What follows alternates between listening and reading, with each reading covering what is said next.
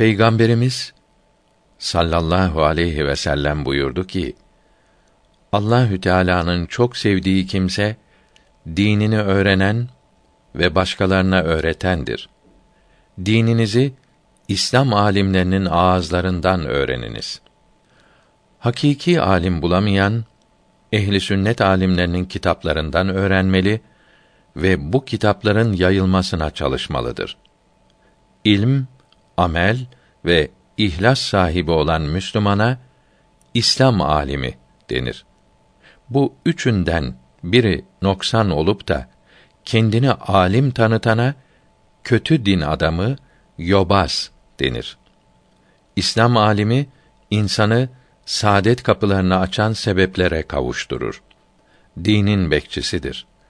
Yobaz insanı felakete sürükleyen sebeplerin içine düşürür. Şeytanın yardımcısıdır. Dipnot 1 İhlas ile amel etmek için öğrenilmeyen ilmin faidesi olmaz.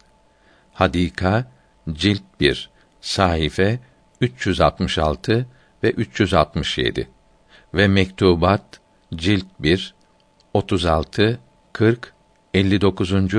ve 157. mektuplarına bakınız.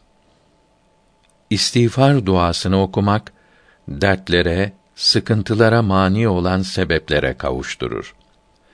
İstiğfar duası Estağfirullahel azim ellezî la ilahe illa huvel hayyel kayyume ve etûbü ileyh'dir.